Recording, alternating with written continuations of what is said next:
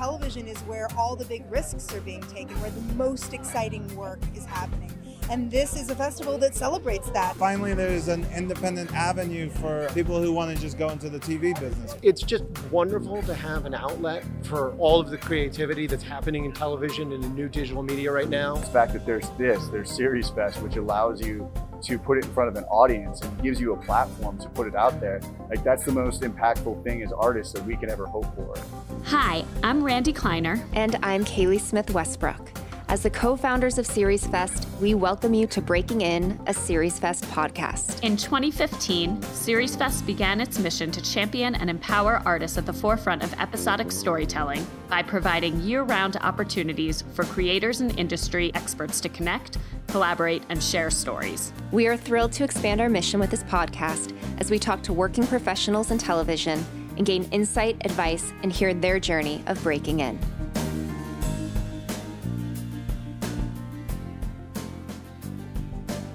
Today, I'm speaking with producer and executive Jeremy Gold. Jeremy joined Blumhouse Television in 2016 as co president and is currently serving as president of production. Under Gold, the indie studio has launched the Emmy Award and Golden Globe nominated Sharp Objects, starring Amy Adams and Patricia Clarkson, The Loudest Voice, starring Russell Crowe, The Good Lord Bird, starring Ethan Hawke, and the newly released true crime docuseries Fall River on Epix, among others. Before Blumhouse, Jeremy served as executive vice president of Endemol Studios and held senior leadership positions at both 20th Century Fox Television and Fox Broadcasting Company, where he developed numerous comedy series, including Arrested Development, The Bernie Mac Show, and American Dad.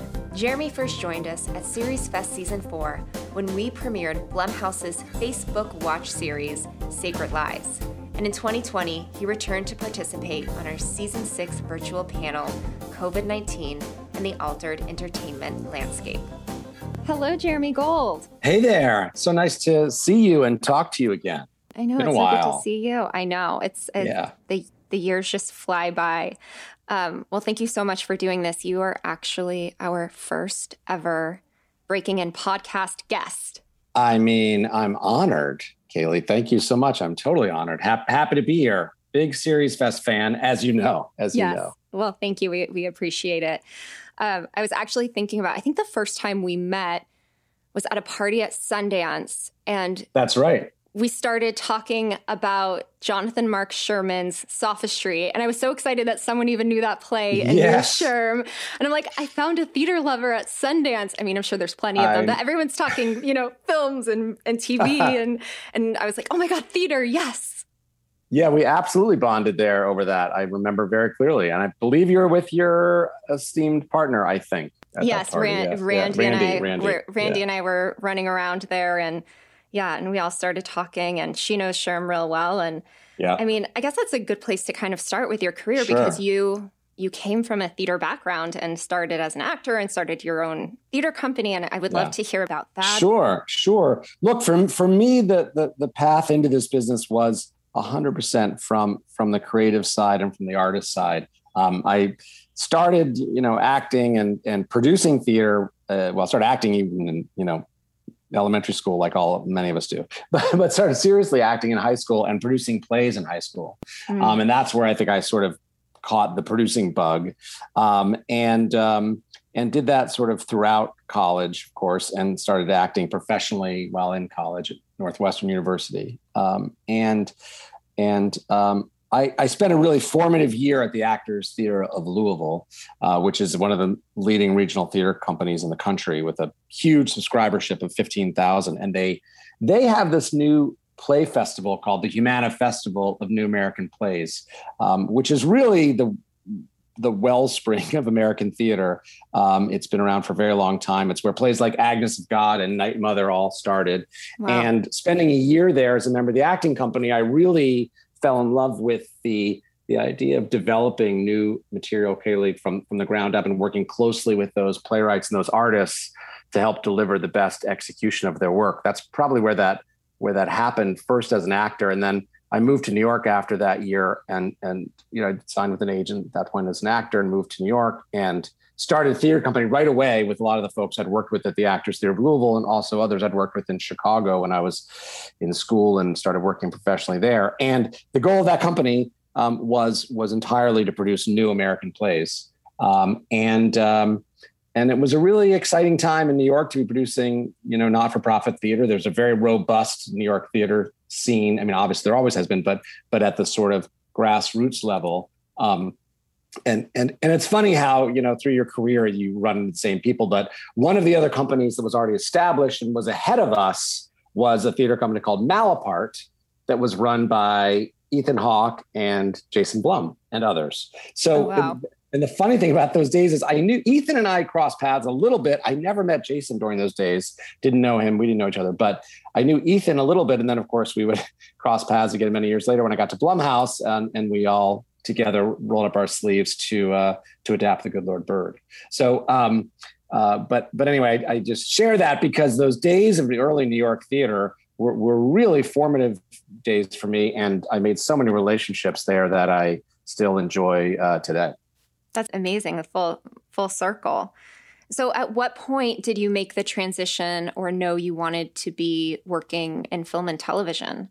So, in those early days in New York City, um, when I was, you know, as, as we all can do when we're you know 23 24 i was doing several things at once i was running a theater company a not-for-profit theater company um, called the Xena Group Theater in New York, um, which we had some very early success, and uh, and and that was going well. And I had an agent, and I was acting professionally. And then early on, some casting directors that I knew, and one in particular, Alexa Fogel, um, tapped me to sort of help between my own acting jobs and my own theater producing jobs to to help her cast some film and TV she was working on. And um, and that was a really interesting moment because I suddenly was sort of seeing how the sausage is made from a totally different side. Mm. And I started working with with Alexa and then with with other notable New York casting directors at the time on broad, you know, both Broadway productions, feature film productions, and also uh, lots of television at uh, mostly at ABC through through Alexa. Um, and it was interesting to number one see how actors can either uh, really score an audition or you know shoot themselves in the, the foot yeah, um, yep. and also and also to to watch how the right the, the, writers and producers and directors and you know studio folks or in the case of theater the theater artistic director how they would operate during those those casting sessions. So i was a you know a young guy helping out in casting but i was sponging it all up right? Just mm. listening to everything i could. Um, and i made some important relationships at that time. You know one of the producers we worked with was um, was Steven Bochco and stephen was really kind of took a shine to me i guess and sort of took me under his wing and started giving me a lot of you know uh, unsolicited advice, which was kind of amazing. Um, and you know, he was a mentor, and I think you know we all, if we're if we're if we're blessed, right, we meet angels along the way. Yeah. You know, certainly Alexa Fogel was one.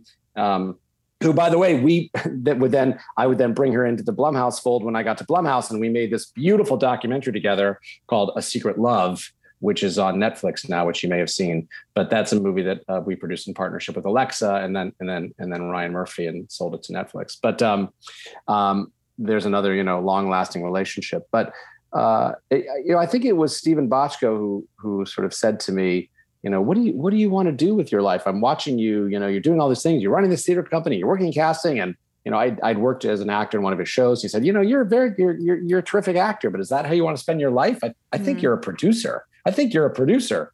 Um, and uh, so I had a lot of conversations like that. But I, I, was candidly to answer your question, was working across film, theater, and television, all kind of at the same time, wearing these different hats. Um, and then things really got interesting when I started cross pollinating my worlds, meaning I would be, you know, producing a play at my theater company, and um, through my work in casting, you know, a you know an actor around my age named Billy Crudup would come in and I'd audition him and I'd think, oh, this guy's really good. And I'd say to him, Hey, would you be up for doing a play in Tribeca? And he'd say, Sure, I'd do that. So I'd, you know, bring the folks that I was auditioning at Uptown at ABC down to my theater company in Tribeca and bring the artists from my Tribeca theater company up to the fancy pilots and movies I was casting uptown. and that's it. that's where stuff really got got it got interesting. Um, when I realized that was a thing that I could do. That's amazing. Um, yeah. Was there any part of you though as an actor that felt like you know, you wanted to be more performing or at that point you knew and, you know, you were like, you're right, I am a producer? You know, it's very interesting you asked that. I, I have always felt enormously grateful that for me, my um, departure from that part of my life was was on my terms and felt good. Mm. I was actually, you know, I was I, I was uh, working a lot as an actor and really enjoyed it, but in lots of different things. But when, but then when opportunities came up to to to produce and then to be an executive later, a development executive, and I discovered what that was about.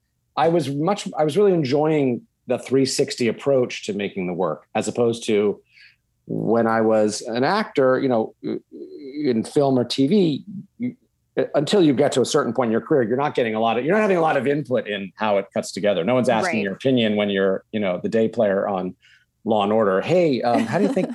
any thoughts on the edit? right, um, totally. No one wants your opinion. Yeah. Um, now that said, I have enormous respect for actors, and um, I have it from the inside because I lived that life for a little while. But once I tasted something else, it was um, it was it was clear to me that that was probably where my interests lay. But but it's it's funny, you know.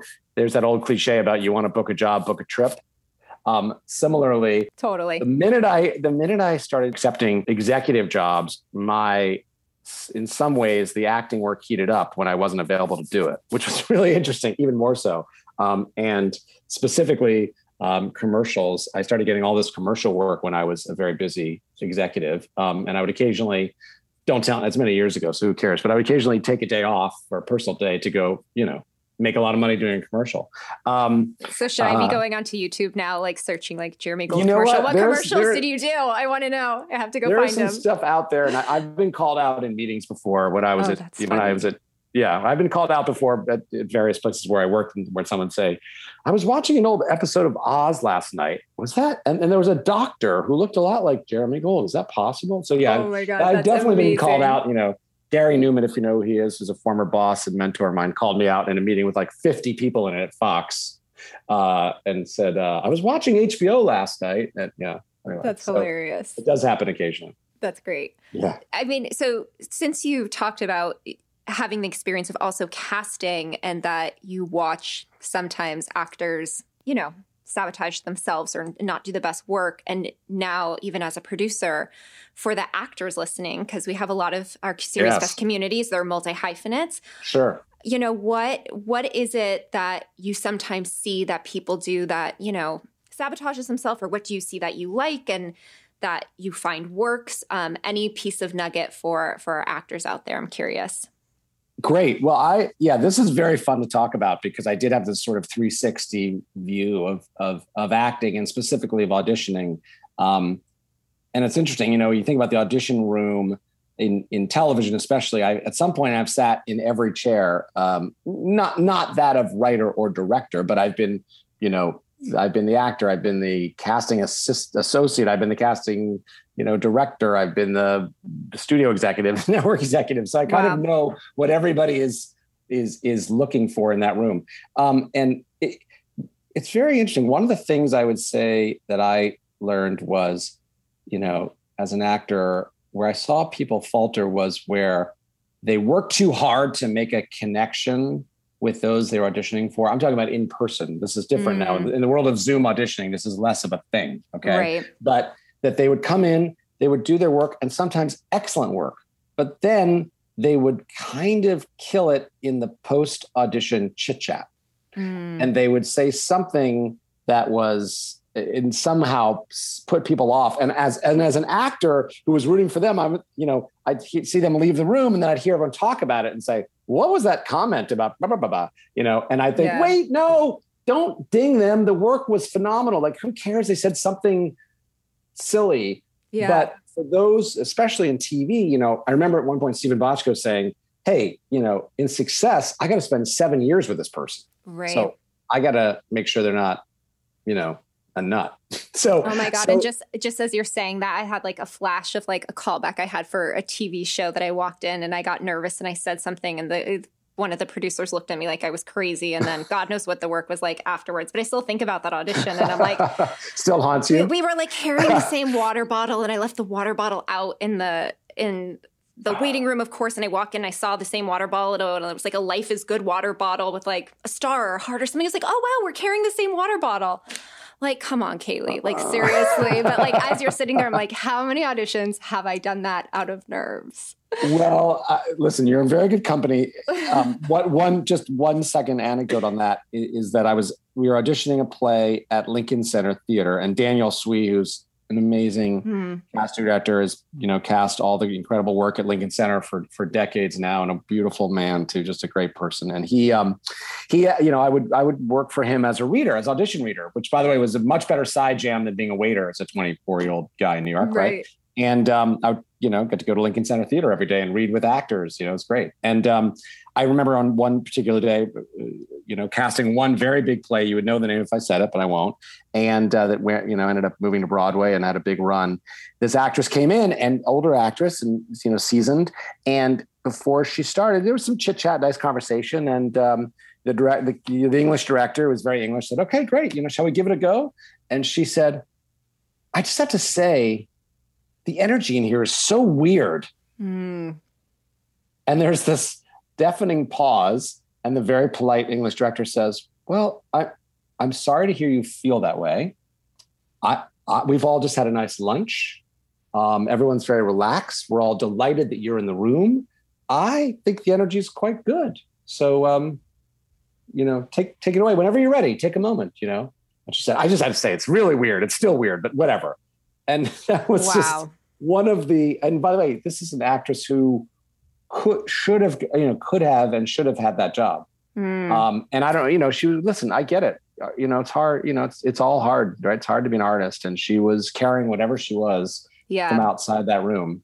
Yeah. Um, but that was a real I remember that was a that was a watershed moment for me. I was like wow that is just and everyone was so excited about her in the morning as we were everyone's having coffee and reviewing the day it was like oh and at 2.30 we have so and so coming in well that's right. going to be amazing um, and then she brought whatever that was into it, right? And it was and it and it completely changed the vibe. Right. I mean, that's so interesting too. I mean, I remember in acting class always growing up, um, they always told us to leave our stuff at the door, and it's so true. Yes. Even with an audition that you know and a good reminder yeah. too that the nerves and all of that and you know you're sitting in those waiting rooms and you're seeing other people but that's like a great reminder to leave your stuff at the door absolutely yeah um and I, the last thing I'd say to to our actor friends listening, and and you know, you all know this. It's it's it's really about preparation, right? And mm-hmm. and some this is the benefit I think of the self tape age, where everyone is putting themselves on tape, which is you can take as much time as you want to get it right before you submit that tape. Right. But but in, when we get back to in person auditions, which we will, and some are already doing them, I'm sure. Um, it, you know, you you have more power than you think to say, hey, I really love this. I need another day with this material. There were times, and I learned this from Alexa Fogel again, you know, where someone come in and she'd say, hey, I think, you know, this is really right for you. You clearly need more time with it. Why don't you go away and come back tomorrow? We'll get you a new time tomorrow. I mean, that's very generous. A lot that of cast directors don't generous. do that. No. Um, yeah.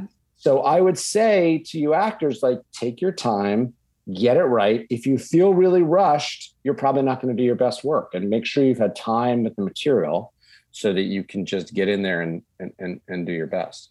Yeah, I love that. That's great advice as well. I mean, I think that the self tapes are you know so great because we feel more in control. But I, I self taped for something two weeks ago, and afterwards I was like, oh, I feel like I spent so much time worrying about the lighting and making sure my hair and my makeup and everything all of a sudden i felt like i was being cinematographer and all of these other things and i was like oh like did i really do my work and i i'm looking mm. forward actually to getting back in the room so i no yeah. longer have all of those thoughts in my in my head right. um but yeah in lots of ways self tape you definitely you have more time you have more control which is which is great so well, that's true too. Sometimes too much time, you can you can suffer from analysis paralysis as, yeah. as an artist, right? For sure. Absolutely. Absolutely. I want to hear more about your transition to being an executive sure. and how you got your first executive job. Because I think sometimes, and what I, I, love about your career and what is so mm. interesting mm.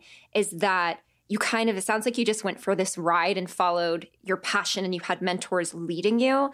And lots of times, what I see too with other creators at Series Fest is we get so gung ho on holding on to our own projects and maybe saying no to working for another company to continue to being the creator, but you continued clearly developing and creating incredible TV shows. Um, so I'd love for you to talk about that transition and what it was like all of a sudden really becoming an executive. Well, thank you for that. I, you know, I think I would say that um, for me, Kaily, it's really been a process of accepting the green lights when I got them, even if that wasn't um, the plan exactly. And I, I listen. I always think it's a great idea to have a plan and to work to achieve that and to set your intentions. Absolutely. Um, but then be open to the things that come along the way that are a bit of a departure, as long as they are still in the spirit of what you had in mind. Mm. So, so by that I mean, yes, if you had asked me at 21 you know, what is your career going to be? I thought I was going to be an actor forever. I thought that's what I was going to do. And, right. and I, and I loved it. And I like to think I was good at it and I got work and I, I really loved it. But then as opportunities came my way, I saw other, other things that I was enjoying more, frankly. Um, it's funny on the story, you know, on that, on that note, the part I, I, I miss actually is not, it was more the, you know the development and the execution of a, of a new play. Putting a new play up on his feet was hmm. was as an actor was enormously exciting. Um, just knowing that by hook or by crook in you know six weeks there were going to be a lot of people in those seats who needed expected to see something great. And we were going to figure it out and the you know the dramaturgical issues were going to get worked out and the stagecraft issues were going to get worked out and you know and by hook or by crook we had to do it and um, saying you know lines that had never been said before was really kind of sexy. It was just cool to start, you know, and and I think I caught that bug, as I said, at Actors Theater of Louisville at the Humana Festival. But um, to to your question, um, I, I think that on the on this idea of taking green lights that I wasn't expecting, it, it was really about putting myself out there and making relationships, and then seeing where those relationships went. And like I said, there were people I came along who I bumped into along the way that turned me on to things I wasn't expecting, and and and also being true to your own feelings and your own instincts. So there was a moment where I was, I was, as I mentioned to you, I'd sort of segued accidentally, frankly, into a little bit of a casting career, which was great. And I worked with some tremendous people. And I had an opportunity there to get take a promotion and get a bigger job at the time at ABC Network. And I said no to that, not because I was trying to create some leverage, because I genuinely felt I'd received all the gifts I was going to receive from doing that, and I was ready to do something else.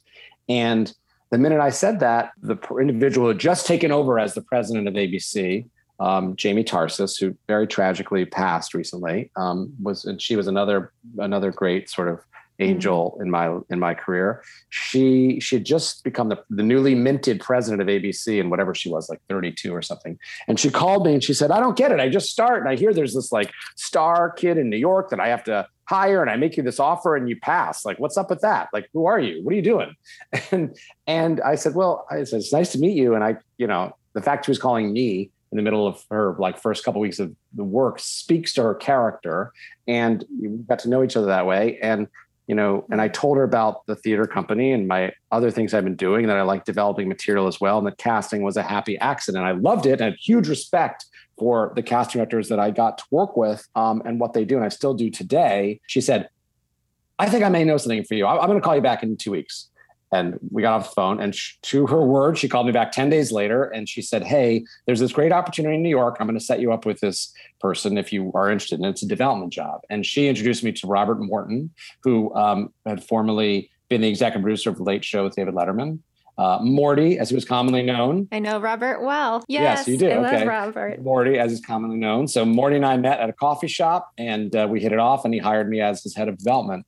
And that was my first development job. And I remember on day one in that job, I remember walking into that this sort of temporary office we were using, uh, we were officing out of on on uh, Sixth Avenue in in the fifties in New York. And I remember walking into that office and sitting down and thinking to myself, okay, TV development what the hell is that? How do I, what do I, what, what do I do now? You know, I developed, but I'm like, well, how hard can it be? I've developed plays. It's kind of the same right. idea.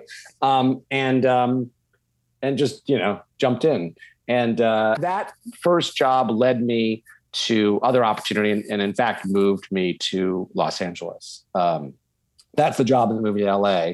Um, and I quickly after moving to LA with that opportunity, got a call from um, Dana Walden and Gary Newman, who were building out the uh, the comedy team in, in, at 20th Century Fox Television, that led to that opportunity, which was mm. which was a, incredible and a game changer for me. Uh, but along the way, Robert Morton had had a deal with with uh, Carsey Werner Television, so I got to work with you know the great Marcy Carsey and Tom Werner and Karen Mandabach, and uh, made a lot of friends at that company that uh, are with you know that I'm still close to today. And just to watch how those how those folks worked was really was was really extraordinary. Um, but it's funny along that way, I kept sort of thinking, well, okay, at some point this is going to end, and I'm going to go back to producing theater in New York because you know it always sort of felt like I was slightly an imposter or something. Like someone's going to say, like, "Hey, how'd you how'd you get in here?" You know, right? Uh, uh, go back to New York, um, right? And uh, right. and I think that idea of, I mean, none of that. Would, I'd love to say it was a plan of mine to end up as an executive at 20th and then Fox Network, but none of that was planned. It was all just taking the green lights as they came, as I mentioned, um, and and meeting great meeting great people along the way. I love that. Um, since you brought up development, it's actually something I want to talk to you about because you've done sure. so much of it and you continue to develop.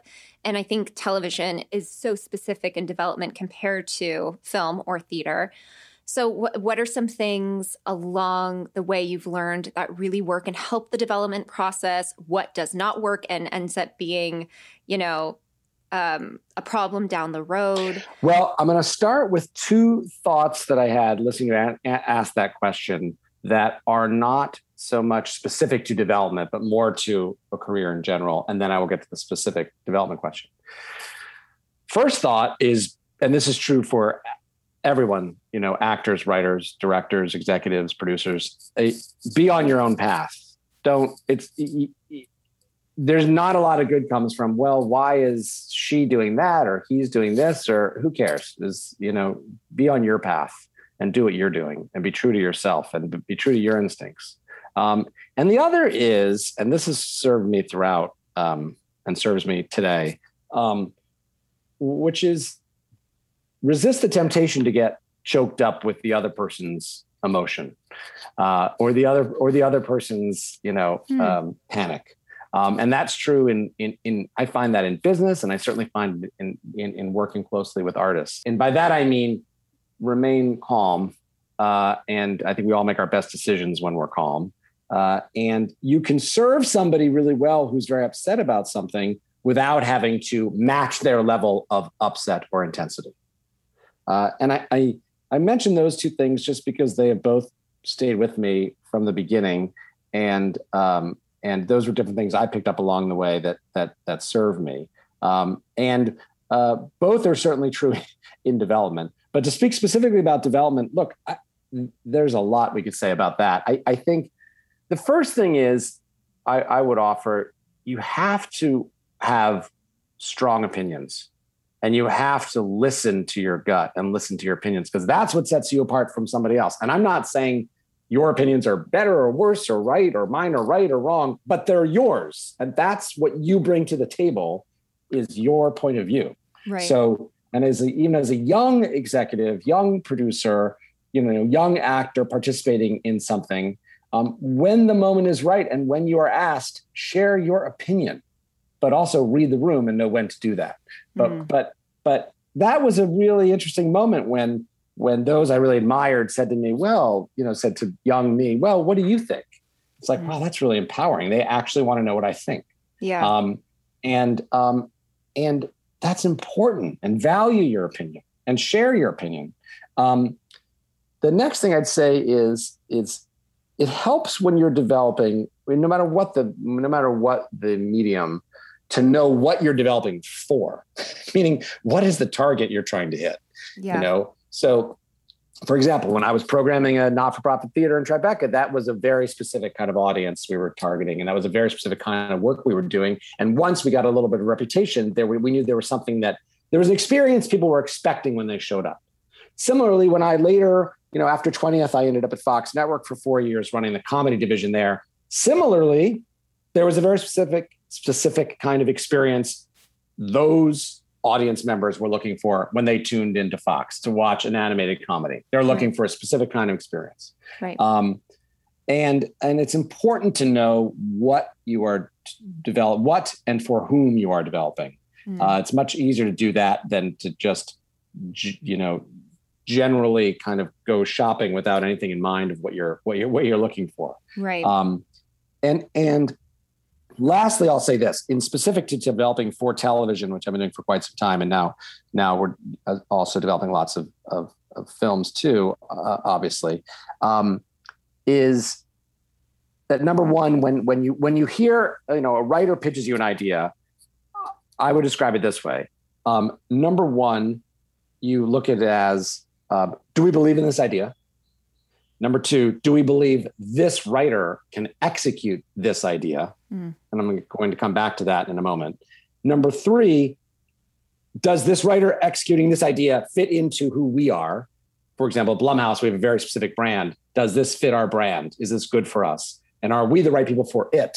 And right. lastly, and this is an important one, is there a home for it? And do we know, do we think we are um, uh, equipped to sell it? Do we have a home to sell it to? Do we have a? Do we think there's a buyer or a few buyers who will respond to this? But on this idea of is this the right creator for this idea? I want to unpack that for one second. Sometimes I've learned in my career the right uh, the, the big idea lands in maybe the wrong hands or the hands a little bit too early. Mm. Um, and what I that's not that's not a bad thing. It just sometimes means that you know this is why um, sometimes people are shepherded or supervised by a more senior writer because they they come up with something that is that is extraordinary. But as a young you know burgeoning writer they're not in a place where they're going to be able to to execute it all the way across the goal line alone. And so they need right. help. But also sometimes someone has I, have learned you, you know you can also get burned as a executive or as a producer developing something where you're so in love with the idea and and based on everything they've done up to that point you may not feel in your gut that that you have to really ask yourself will this writer be able to execute this idea if you haven't been able to have the ability to read it yet? That it's something you're pitching. Right. and you have to kind of you know sometimes you take a, a, a flyer and you just go for it. Um, but sometimes um, you have to say you know what? As good as it is it's a shiny object but i can't get i can't go get too attracted to that because I don't believe, unfortunately, that this person is going to be able to execute that idea. Does that make sense? Yeah, absolutely. So at Blumhouse, do you mostly develop internally and come up with ideas and go out and hire writers? Are you mostly hearing pitches? Are you mostly reading scripts? Like how how does the development process and the production work inside of Blumhouse and your day to day? It happens in many different ways. First of all, we are aggressive and voracious readers and hunter gatherers of of of material from every way we can we can get our hands on it and we um, will aggressively pursue rights to different things you know books articles podcasts life rights movie titles etc to, to earlier television titles to adapt um, we certainly receive a lot of submissions from the outside uh, but we also do a lot of our own targeting of uh, and proactive outreach on ideas and material. And this is something I would share with anyone here thinking about developing or working development. It's always, in, and I, am saying, by the way, I'm telling you this, but I'm also reminding myself because it's one of the things I have, I, I constantly have to remind myself to do, which is to leave the time in your schedule, in your life to be proactive. Because when I think back, the, the, the projects I've worked on that have been the most fulfilling and even the most successful were things that didn't just walk in the door, but rather in some way, wherever I was working, I or we went out and got it. That doesn't mean that amazing things don't walk mm. in the mm. door, but for me, that's been a kind of real important reminder of always leave time to be proactive and and have the time to find, bind, and grind, as I like to say. Um, you know, find that amazing piece of material or that great idea and and call that filmmaker or writer that you love and say, "Hey, I have a crazy idea. Can we go to coffee and talk about it?" Um, that's not to say that once every once in a while amazing things land on your plate. They do, but you can't count on that. You yeah. just can't count on it. Right. right. So you do have to have the time to to to reach out and go out and chase stuff. Um, so we do a lot of all of that. I hope that answered your your Yeah. question. We also are. uh, The last thing I'd say is I, I am the beneficiary. By the way, having got to Blumhouse over four years ago, I and we, the television studio, are the beneficiary of some wonderful, deep, long relationships built Mm. by Blumhouse Productions on the film side that predated us, and even some in the television business that had been started as a producer for hire business before I arrived. So they've done a lot of notable work. You know, The Jinx and Normal Heart, most notably, and some and some beautiful doc films and things that had been done before I was there, outside of the very successful Blumhouse Productions film, incredible film library. So, and relationship wise, I got there and then got to know all of these artists who are in the family. Mm. You know, James DeMonaco and his partner Sebastian Lemercier and Scott Derrickson and Leigh Whannell and all these amazing artists who who who have worked there repeatedly. Um, and there's definitely a very big emphasis at Blumhouse and something that when I first got to know Jason and the company before I joined, I realized was a similarity in our ethos, which is I've always been a big believer in there's no bigger compliment when you do what we do than repeat business, meaning artists who want to work with you again Yeah. and again. Um, and so that's been a very important sort of staple of mine and goal of mine. And that's certainly a big part of the Blumhouse ethos as a, as a company and as a culture. Um, and those artists, you know, will work across both film and TV, sometimes jump back and forth. And sometimes we're having conversations, you know, with the two, with the two sides of the house of, Hey, I need so-and-so on this. What are your dates when you wrap so that we don't step on each other? And, you know, Mm. we do that, we do that all the time.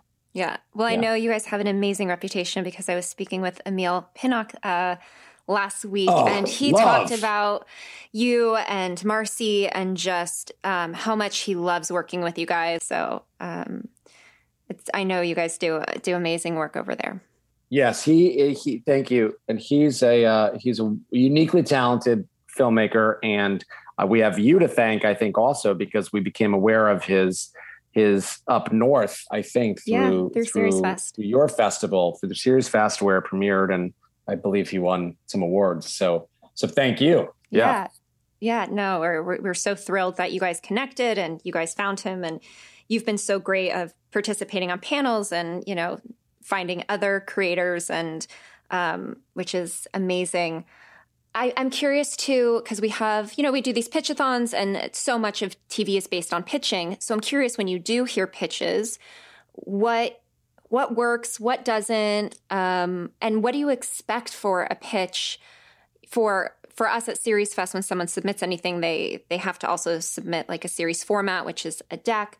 I'm, I'm curious what you really expect someone to come in with when they're pitching an idea to you. I would say that there is definitely not um, just one way to do it. There's not one size fits all in pitching. And I'm saying that both on the receiving end of pitching and on the delivering of pitches out to the world as we do all day, all day long. Um, the number one thing I'd say is you want to feel that that the artist pitching really has their arms firmly around this idea Mm. that they really own it. Um, and, and that doesn't mean it has to be fully fleshed out. You can tell that somebody owns this idea, even just in a brief conversation about it. Um, it doesn't mean everything has to be worked out, but that it feels, and that it feels authentic to them. Hmm. Um, that it feels like something that that that that they're not coming at this from, gee, I think this is what people want but rather this is what I need to write. Mm. Uh, and of course, we all understand this is a business. I mean, we're all children of commerce here, but you want to believe that on some level, this this this writer really wants to write this, and and in some way has to get it out.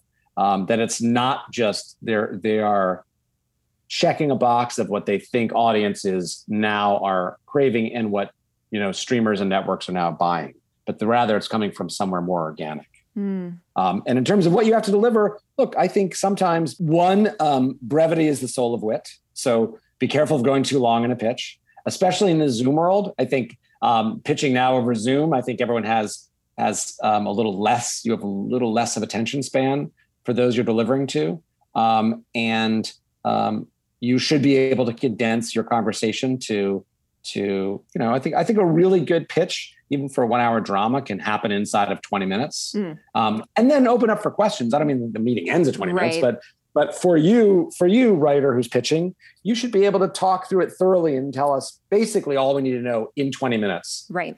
Tops. And then go, great, let's do some questions. And by the way, what you hope is that it becomes more of a conversation. Absolutely. Um, and um, and there's a there's a writer producer that I work closely with who he says he likes to approach a pitch meeting as if you've already bought it mm-hmm. and it's sort of like the fun conversation about as if it's like the series kickoff meeting as opposed to the pilot pitch meeting I which is a really that. good way to look at it yeah. so that you sort of assume you're already in a conversation with the person listening as opposed to let me knock your socks off with everything i'm about to say to you yeah. but it's you're already an investor in it. You're already a partner on it and look at it that way. Um, and to your question i think specifically broad strokes are good. I think don't feel you have to get into the weeds of your idea.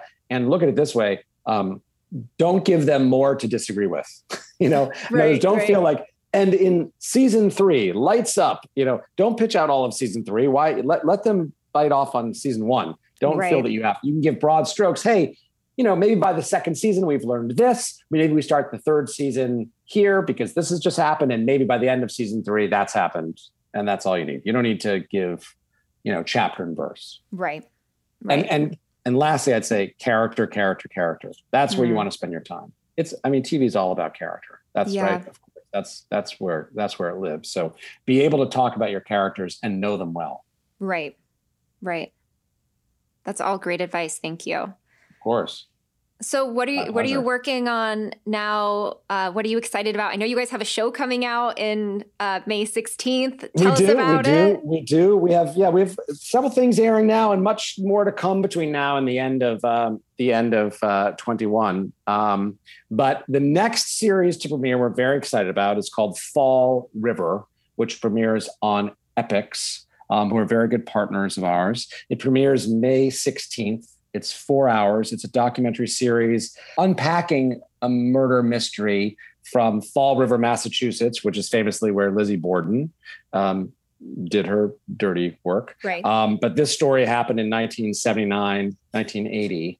Um, and Buddy Day is a really talented uh, showrunner um, who uh, is doing this with us. And this is um, this is re-examining potentially a wrongly convicted story that dates back to to as I said 1979 and and involves um, some you know potential uh, satanic panic uh, kind of uh, timing where you know some some tragic events happened and uh, it was claimed that that was related to, you know, satanic rituals, but um, wow. that may or may that may or may not be true. You have to watch the four hours on Epix. I will definitely, I will definitely watch. I love, yes. I love any kind of murder mystery, true crime. Randomly, my husband and I just were scrolling, and Hulu recommended um, the on A and E the Scott Peterson trial, and I was oh, like, yes, oh yeah, you yes. know, we kind of remember this, and like yes. it was like six episodes, and it was crazy, and I was like, oh my god, and I was like, and then I realized like it's the docu series is at this point like four years old or something, but I was just the information they gave that I had no idea about. Um, so I'm, i will definitely be watching Fall River uh, in a Thank few you. weeks. Thank yeah. you. So my last and final question, which I am asking everyone if you could have worked on any television show in history, mm. what would it have been and what would you have done on it? Ooh, that is a really good question. Any TV show in history. Yep. It can be on there, it can be off, whatever. okay. That is such a good question. It deserves a really good answer, Kaily. So I'm thinking for a second. It's funny, you know, my knee jerk reaction as soon as you said that was West Wing was my sort of gut reaction. Mm-hmm. Um, so maybe that's my answer because okay, it's a pretty great. extraordinary television show. Um, and I, I, almost feel like if anything, what I would have done in it was really learn. I think mm. I think I almost would have. I you know I it's like I think maybe I wanted to be like a, the the onset PA on West Wing and just watch it all happen and learn. Right. Um, maybe maybe the writers room pa um, to get coffee for those writers because wow was that a room uh, of, of terrific writing so um, yeah I, I think there's probably a few answers um, that's definitely one that's up there. I would I would I would want to soak up and just learn everything uh, from from that. I think that's a great answer. Well, you were awesome. This was uh, so enlightening, and I always love chatting with you. Um, I think you gave me and all of our listeners a lot of really great nuggets. You know, follow the green light. I love that. Um, you know, say yes and so much more. I'm like, think the rest of the day I'm going to be thinking about our conversation. It was really great. So thank you so much. Oh, well, thank you so much. Always a pleasure to see you and talk to you. And I, and, and I'm a big fan of Series Fest and look forward to getting, uh, getting back to Denver in person. Yes. Ne- next year we will, you will definitely be invited in 2022 in Denver. So I love it. Thank love you. It. Well, thank you so much for the time. Thank you for tuning in for today's episode. SeriesFest is a nonprofit organization, and our work would not be possible without our incredible board of directors, staff, and partners who make programs like this podcast possible. We have ongoing competitions, initiatives, and mentorship programs year round, so please check us out at seriesfest.com and follow us on Instagram, Twitter, and Facebook to stay up to date on announcements. This episode was edited by Neil Trulio with original music by Adam Westbrook.